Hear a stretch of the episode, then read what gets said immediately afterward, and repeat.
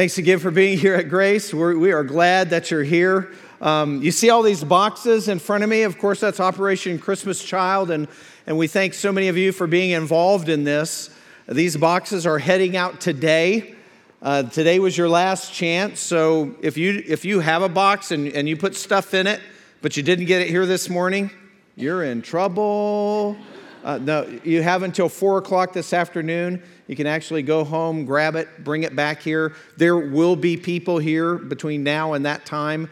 And so you can drop it off, follow the signs, drop it off. That'd be great. We're, we're going to send those out. If, uh, if you happen to be available, I think it's 3 to 8.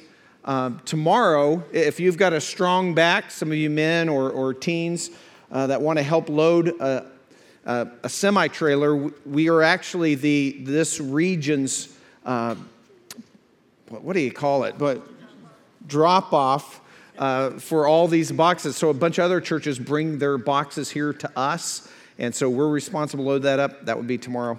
So if you have time, you can jump in with us there. And why do we do that? Because we want to make an impact on people around the world, and and not just in faraway places. We want to make a, an impact on people right around here. And because of that, I want to uh, I wanted us to hear from someone today. Actually, she's a member of our church, but I'd like us to welcome Tony Brubaker.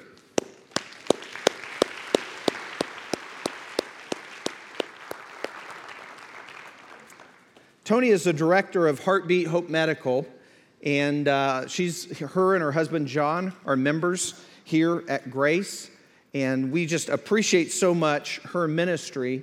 And I've got to tell you, she is on the front line of, of a very important battle that's happening in our country right now.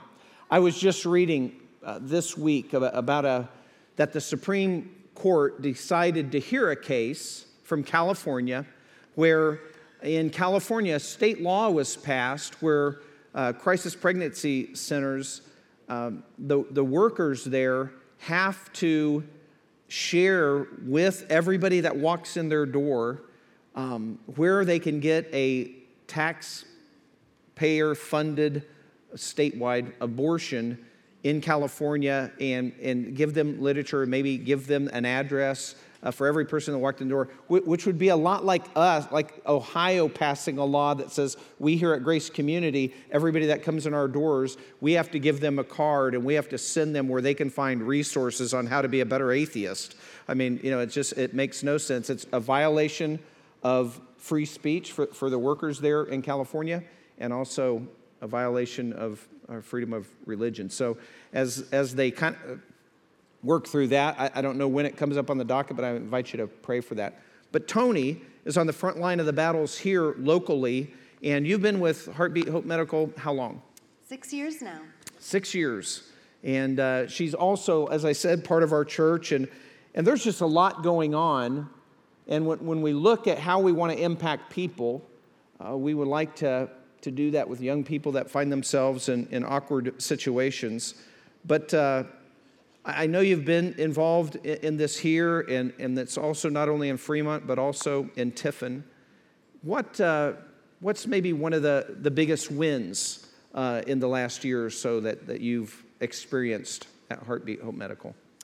I would say the biggest wins have been our programs. Um, they have really grown. Um, we have our parenting program, and that's just a joy because we get an entire year to spend with those clients, both moms and dads. Um, lots more dads coming. Um, and so they're hearing the message, they're hearing the gospel. Um, and then our um, schools, we go into the schools for a week with our education program, and we've tripled the number of schools that we're in. So that's a, that's a blessing. And then um, the last thing is that um, our post abortive healing program has really taken off. We've had our first weekend model, and um, what a joy that is to see women set free from that bondage of guilt and shame and regret. Well, that's great. I'm going to continue asking Tony a few more questions, but I want to warn you about something. I'm going to ask to take up an offering for Heartbeat Hope Medical, and I want to just give you a heads up on that. And uh, so I want our ushers ready for that. And um, if you want to, uh, this is a, a ministry that, that we want to support in our community. So if whatever you put in the offering bag that's going to be passed in just a moment, you can make that out to Grace Community Church. We'll make sure it goes to Heartbeat Hope Medical, or maybe you can make it out that way. Or you can text to give, kind of a, a new thing that we're doing. That's text 84321.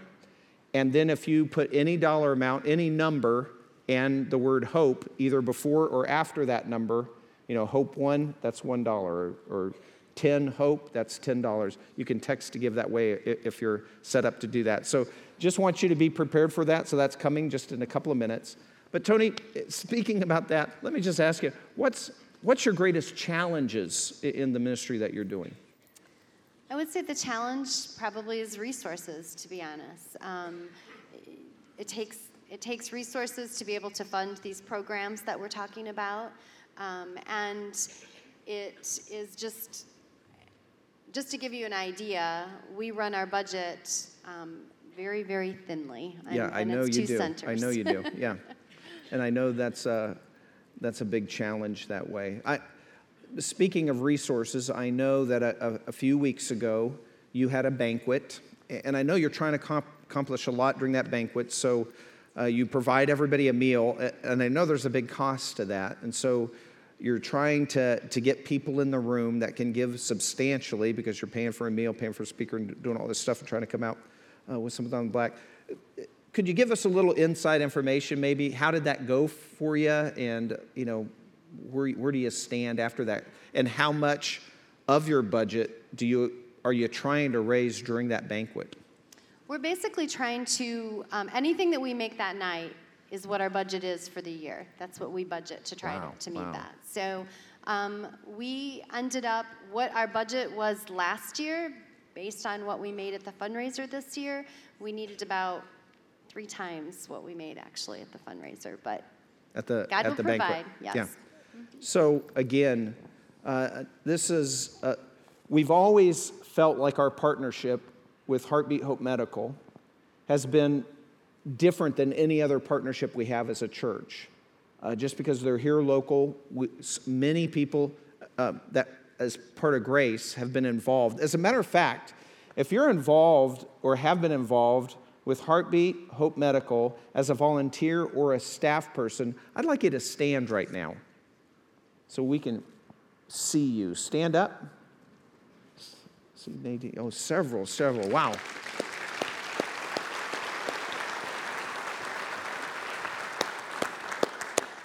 Thank you so, so much. There are so many people in our church family that feel the same heartbeat that, uh, that Tony does about this issue. And we really do want to make it an impact. And, and I really think that Grace Community is, is probably the, the number one church supporter, um, although we do that informally in the past, um, of Heartbeat Hope Medical. And so, because of that, I would like us to do this offering. If the ushers would come and, uh, and start passing the bags. Again, everything that goes into the bag, no matter how it's marked or if it's just cash, that all will go to Heartbeat Hope Medical. And we're really trying to, to make up an, an incredible deficit that they experienced. Uh, just the ministry is expanding with that. As Tony said, the needs for resources, uh, the financial resources expand along with that. So we'd like to open up our hearts and uh, as a church and, and try to meet some of that need. I, I just got to tell you, uh, as a church, I love grace. I love all of you guys. And it's because of the impact that I see you making in our community. That's, that's why our church has grown the way it's grown and, and how God continues to keep growing our church. It's really because of all you. And, and then this is a perfect example of what really excites me in being a pastor is somebody like Tony who steps up, steps into the forefront of the battle, because you guys are, are sometimes being attacked, and you know it, it it's a little gets a little negative out there, right? It does, and I don't know that a lot of people are aware that there are specific groups right now that are coming against pregnancy centers because they know that what we do is working. Sharing the gospel is working. And so um, we have a center that's not very far from here that just, has just been vandalized recently. Um, and I have always said that there's, and I think it's coming closer to that day when we will come into one of our centers and there will be protesters there um, before us to walk through those doors. Yeah. So. Yeah, that's and that's exactly probably what was behind what was happening in California. Is all this opposition raises up, and they start making that happen through political channels, and and it's just bad news. But I just say all that to say that Tony, we as a church, Grace Community, your church family, we love you, and we thank you for what you're doing. We appreciate your ministry, and we stand behind you 100%, and that includes our wallets. We are behind you. We want you to know that. Let's show her our appreciation.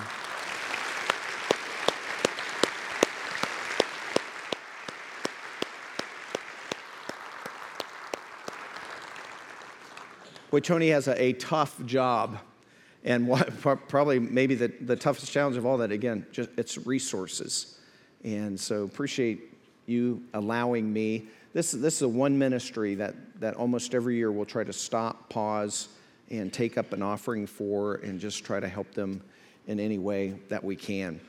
Well, again, thanks for that. We are, we're in a series called Hard Sayings of Jesus. And, and in this series, we're reminded uh, that Jesus probably isn't the way a lot of people imagined that he was, in that I think he was a little tougher and direct than people realize. As we've been looking at these hard sayings, today, the main hard saying that we're looking at is where Jesus in the Sermon on the Mount says, and he said a lot of things in, in the most famous sermon in history, but he said, Do not cast your pearls before swine. Don't cast your pearls before swine. So we're going to dig into that, but actually, that's in Matthew chapter 7. And in the first seven verses of Matthew chapter 7, I believe there are actually three kind of hard sayings of Jesus. So we're going to buckle up, tune in, and try to cover all three. You with me? All right, all right, you're with me. All right, we're going to try to do all three here, and here's what we're going to find. We're going to we're going to we're going to look at a, first at a hard saying that we understand but we misapply. Then we're going to look at a hard saying that we don't understand. And then last, we're going to look at a hard saying that we understand but we don't believe. That makes sense? All right, we're going to start with a hard saying that we think we understand but that we misapply. And that is the first verse in Matthew chapter 7. Again, this is the middle of the Sermon on the Mount. And then in Matthew 7, verse 1, he says, Jesus says, the way I memorize it, judge not that ye be not judged. He said in verse 1, do not judge so that you will not be judged. And I got to tell you, this verse, which is one of the most popular verses Jesus said, one of his most popular sayings, this saying may be more well known by non Christians than Christians, right? Do you know what I'm talking about? Anytime you try to tell somebody, hey, whoa, you should not be doing that, that is messed up, that's wrong, they say, what? Whoa, you can't tell me that. Jesus said, don't judge. Well, is that what Jesus meant? We understand what Jesus is saying, but we misapply this. And we're going to find out more information just by following uh, this on down and, and read the whole context in the first five verses. It says, Do not judge so that you will not be judged, for in the way you judge, you will be judged, and by your standard of measure, it will be measured to you. Why do you look at the speck that is in your brother's eye? But do not notice the log that is in your own eye? Or how can you say to your brother, Let me take the speck out of your eye, and behold, the log is in your own eye? You hypocrite. First, take the log out of your own eye, and then you will see clearly to take the speck out of your brother's eye.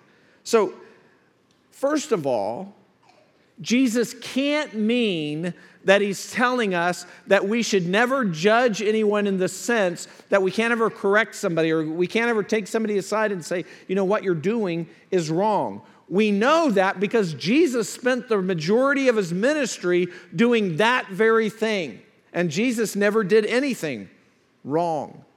And so we factor that in. As a matter of fact, in John 7 7, Jesus says, Hey, the world cannot hate you, but it hates me because I testify of it that its deeds are evil. So if that's not what Jesus meant, that we can't tell people when they do something wrong, what, what does he mean? What does he mean by not judging? And the first thing we notice in the context here is that he's telling us that we, we need to always approach other people in humility. And anytime we're going to try to lovingly point somebody in the right direction, we need to do it with the understanding that we are jacked up sinners, right? that we have our own issues.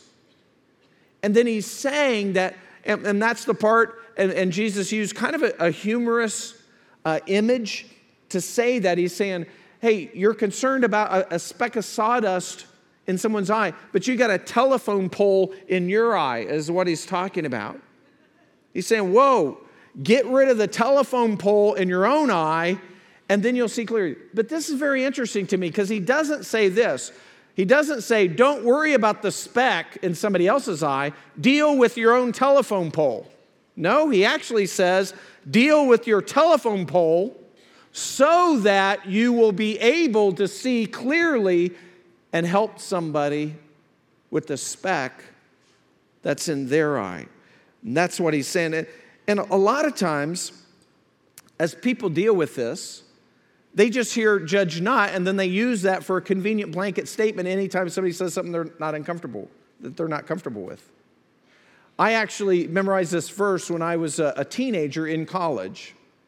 But I never saw it that way, and the reason was I had memorized a couple other verses in Matthew chapter 7. Specifically, the one that, that comes into play here is Matthew 7 15 that says that we are to beware of false prophets. It says it this way Beware of false prophets who come to you in sheep's clothing, but inwardly are raving wolves.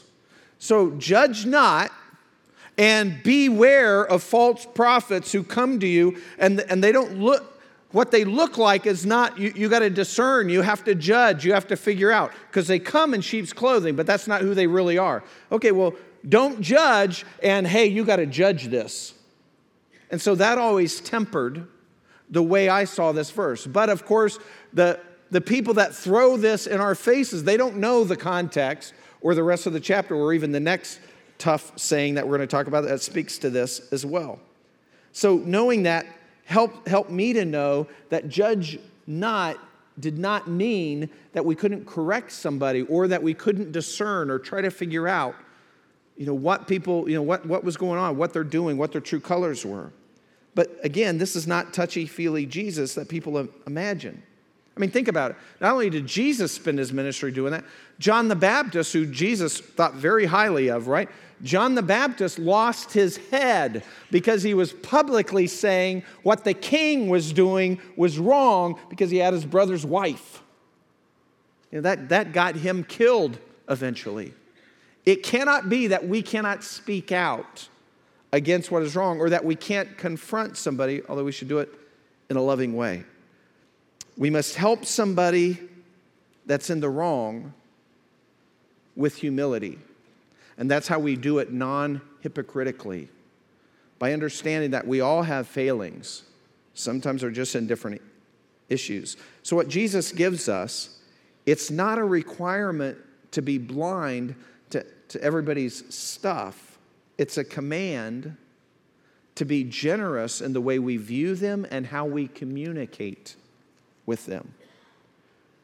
And we see that in the second verse where, where, we read it just a minute ago. For in the way you judge, you will be judged, and by your standard of measure, it'll be measured to you.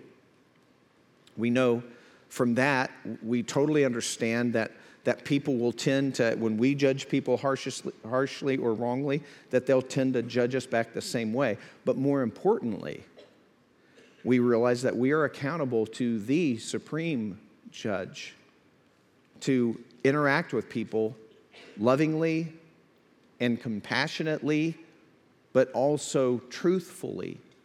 And so we need to know how to do that, how to communicate in humility, truth, and love. So that's judge not. And now the next thing I wanted to see is a hard saying of Jesus that's just hard. It's just hard to understand. And, and, and typically we don't understand it.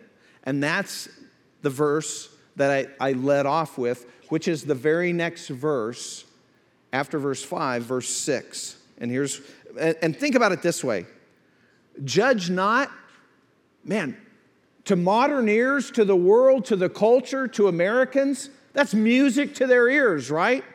Judge not. I can do whatever I want. Oh, you're telling me, judge not, man. Jesus said, judge not.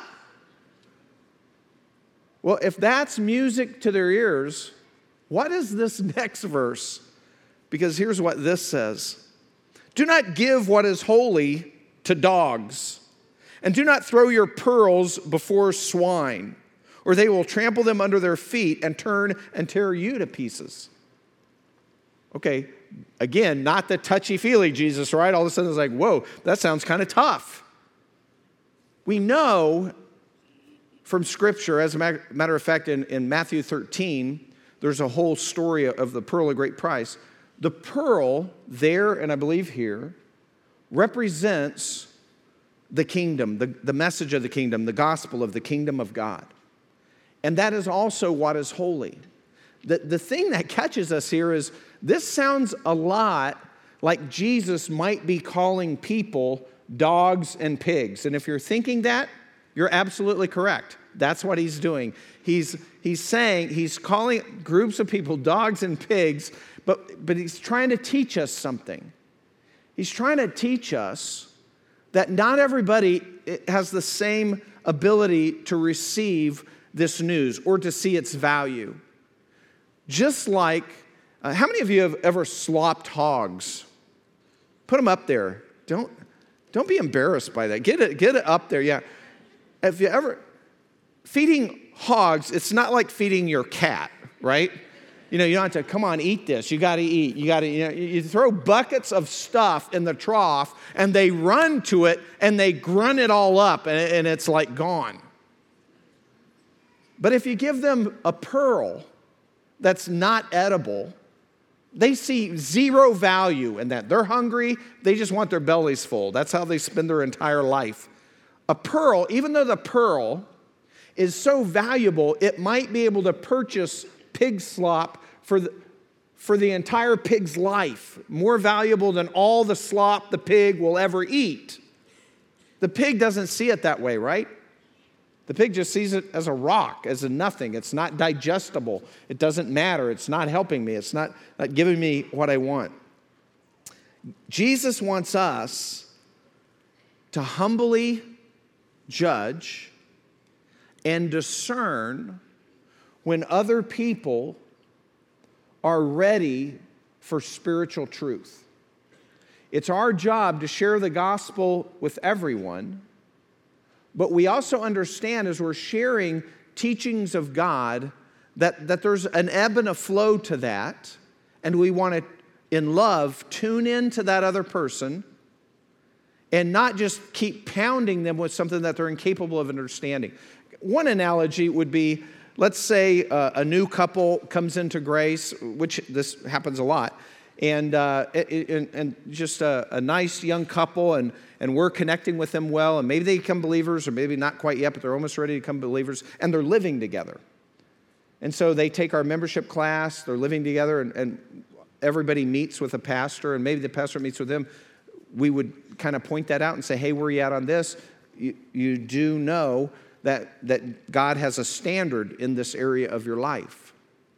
And some people will react negatively to that, you know, and they'll be like, wow, that, that's just, that's, I don't like that. I mean, that's just not the way I want to live my life right now, or, or whatever. And, and we would assume that maybe that person isn't a believer. But the point is this if you hit that with somebody, if you're talking to them about some clear thing in Scripture, but they don't seem that they're ready to receive, like an example there is like if we just hit kind of loggerheads, we're discussing that, and that discussion's kind of going nowhere, we might stop that discussion, put that on hold for a minute, and say, hey, let's put this on hold and now let's talk about the lordship of Jesus and who he is and that he is an authority over life. And let's go learn a little bit about more, more about this area. And then when we learn a little more about this area, that's going to make you way more receptive about this other area where you feel like it's cramping your style personally. Does that make sense?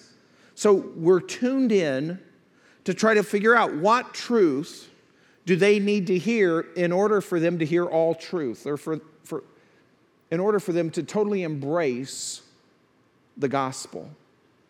So we want to be discerning in that. I, uh, I know we look at this, and, and this primarily sounds like it's real negative on non believers, and I'm not denying that. But I think this passage may also be negative on the believers who own the pearls. Notice your pearls before swine, not just pearls, but your pearl. When he says that, I think that may be kind of a negative on us in that we're the caregivers, we're the farmers, we're the feeders, and that we need to be careful what we're doing, that we're doing everything in their best interests. I just this week heard a Christian tell about a relationship that they had with a non believer, and of course, the, the Christian was using different opportunities to talk about God. And at one point, uh, the Christian makes a lunch meeting with this non believer. And then at the lunch meeting, here's what he says He says, Hey, you know, we've been talking about for God, talking about God for a while. Today, I'm going to ask you to become a follower of Jesus Christ. But before I get there, are there any issues that you want to talk about? You see how he set that up? Why didn't he do that before? Because he's teaching somebody about God, teaching them about God by the love of God, how he knows us, the holiness of God. And then finally, to the gospel, it comes to a point where he says, Hey, I just want you to know today is the big ask. Today is when I ask you to do this. But that shows a sensitivity of where that person is over time to try to lead them to Christ. So we've got to figure out when to say what, but we always have to say something. This cannot give us a pass to say, well, if I'm worried about what to say, oh, they might not take that. I don't want to set this back any, so I'm just not going to say anything, and somebody else will take care of this, or God will do a miracle and zap them, or, or whatever. God has given us the responsibility to share with other people the gospel. Why? Because the gospel is so important. Important to us, gives us life. The gospel is everything. And so we want that for other people because we love them. And so we have to figure out a way be wise in the way. Jesus is saying, don't be judgmental, but also don't be naive. Is basically, I think, what he's saying in these passages put together. So, and, and I don't think it's a coincidence that the next verse says what the next verse says, which is the third hard saying that I want to talk about. And this is a hard saying. They're hard sayings for a different reason. This is a hard saying that we all understand. We just don't believe it. And that is in verse 7. I want to read that for you. Matthew 7 7. Ask, and it will be given to you. Seek, and you will find. Knock, and it will be open to you. For everyone who asks receives and he who seeks finds, and to him who knocks, it will be open. Now, the reason I say that we understand what he's saying, because we all do, but we don't believe it, because there's probably been a circumstance, every person here who's a believer has probably experienced asking God for something that God did not give them, did not answer, did not open that door. But he's saying here ask and it will be given, seek and you will find, knock and it'll be open. So, what's the disconnect there? I've never met a Christian who's told me, Hey, Kevin, wow, I, have been a Christian now for five years. It's been going great. As a matter of fact, everything I ever asked God for in every prayer that I've ever prayed, He's given me. Right then. Boom. Booyah. You know, big time. Eh, we don't experience it that way. So, so what's going on here? Well, the key, why, why doesn't that work? Why doesn't it operate that? The key is in the next three verses, if we continue in verse 9. So here's how Jesus is going to, going to illustrate this for us.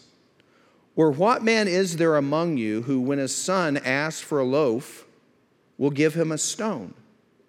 Or if he asks for a fish, he'll not give him a snake, will he?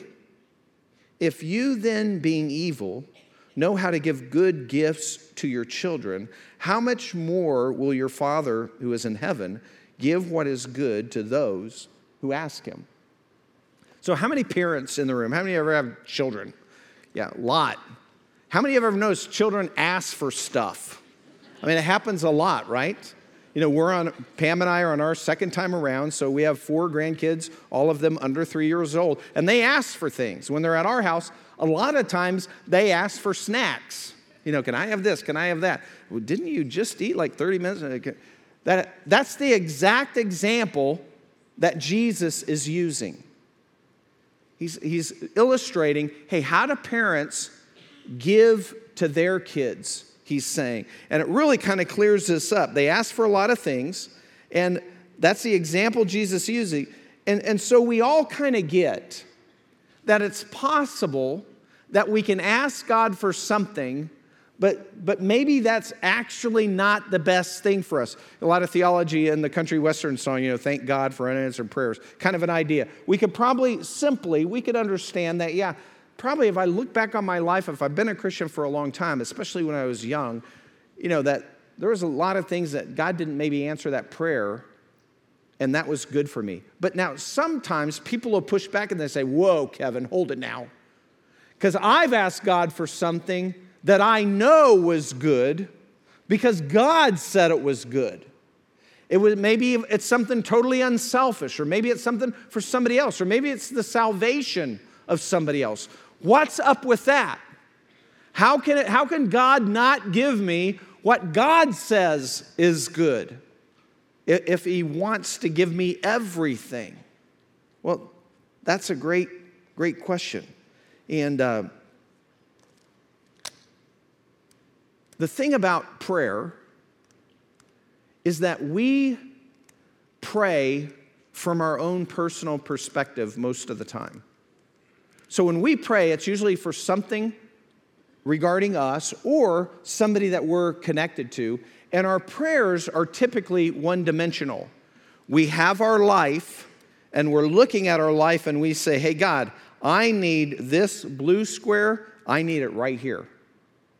By the way, I'm not a Rubik's Cube guy. That Michael Miller's the expert on it. But say it, hey, God, I, I need this blue square here. I, I need it right here, right in my life.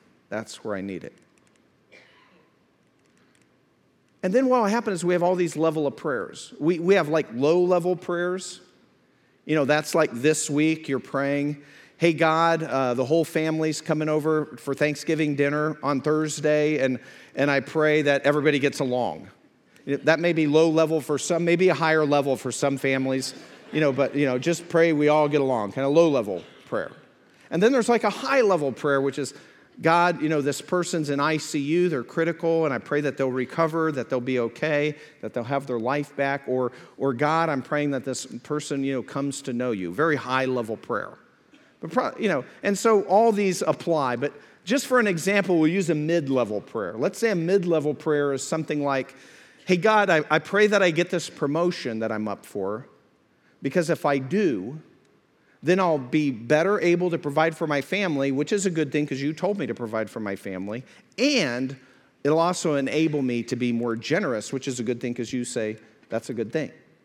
And so we pray for the promotion, and then let's say God gives us the promotion. But it's one dimensional. Here's what I mean by that what we don't think about is all the ripple effects that God answering that prayer does. So let's say in this circumstance, you get the promotion. Now, your prayer and your promotion has impacted everybody in the department that you're leaving. So you're leaving a department. Now, every life there has been impacted in some way.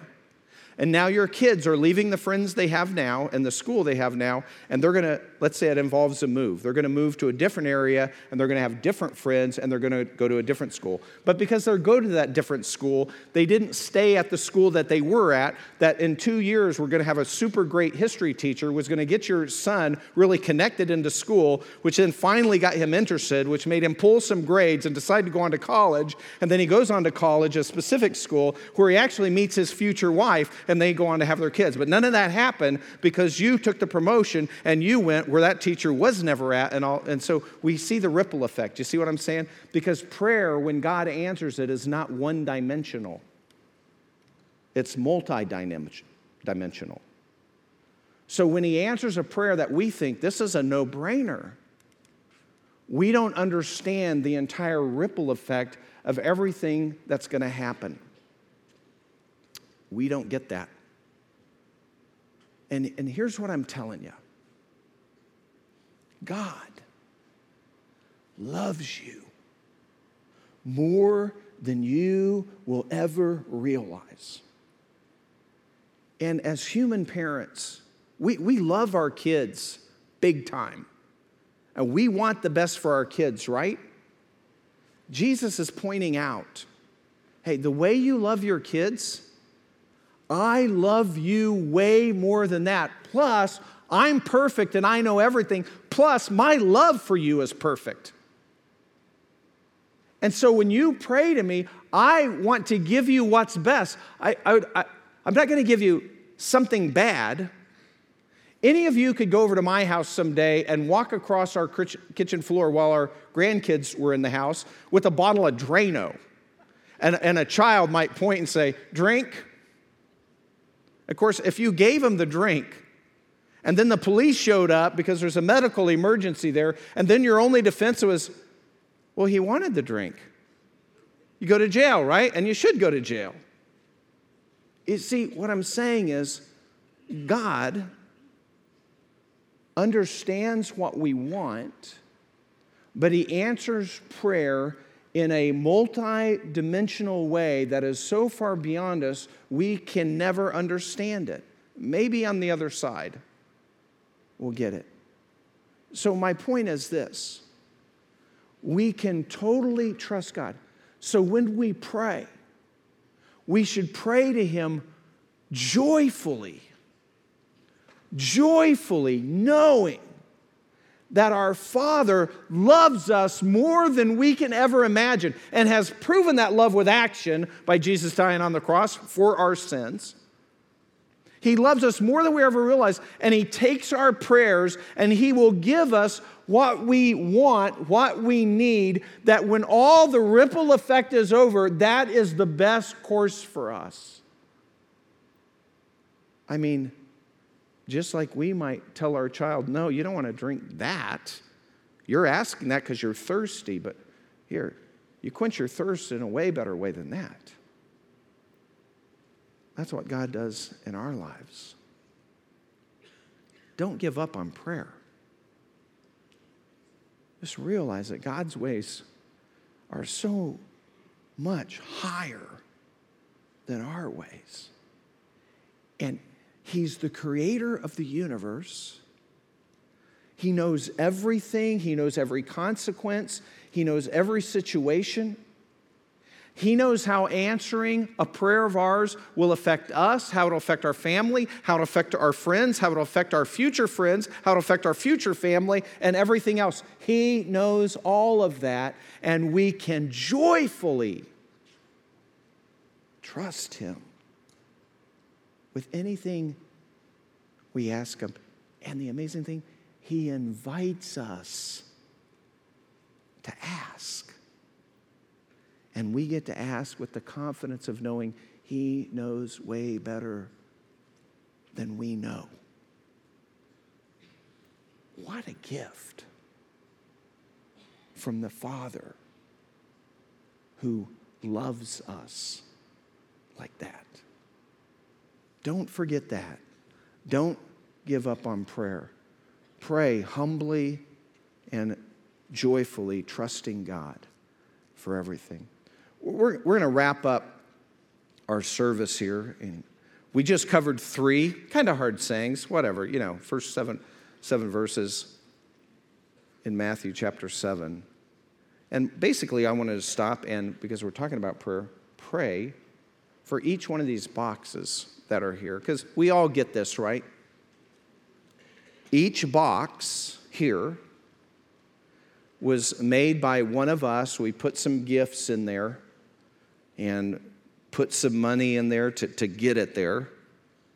And then what's going to happen is Operation Christmas Child, which is a ministry of Samaritan's Purse, they're going to open these boxes, kind of check them over, and then they're going to add content, which is the gospel in the appropriate language and the appropriate reading level for each child that gets one of these boxes. And then that'll be repackaged together. And through and your gift is going to end up in a needy child's hands, a child that lives somewhere on the other side of the world. And I want us to pray, and many of you probably have already done this, that each box would have an impact on that child's heart, that they'll joyfully receive the box and the gifts that are there, but more importantly, that even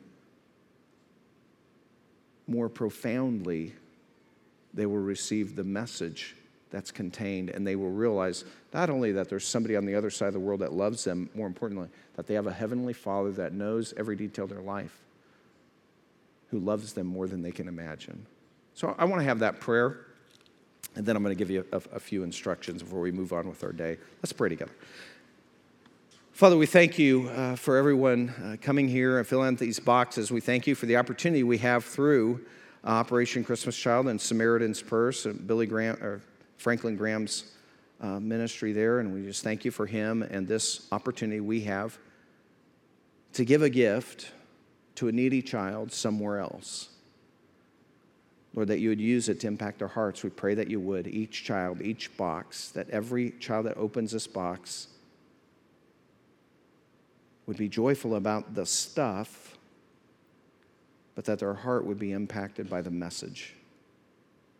And Father, we pray for the churches that are working in conjunction with these giving of the boxes, the local churches on the ground that are just trying to use these boxes to leverage the gospel in the life of a child. Father, we pray that that would go well, that each child, Lord, would get the message, that you would help that to be effective, and help them to contemplate you, and that you would draw their hearts to yourself. God, again, thanks that we can be part of that. And thank you for the leadership of uh, Holly Kidd and uh, Lynette Kirsch in, in making all this happen. Lord, thanks. In Christ's name we pray. Amen.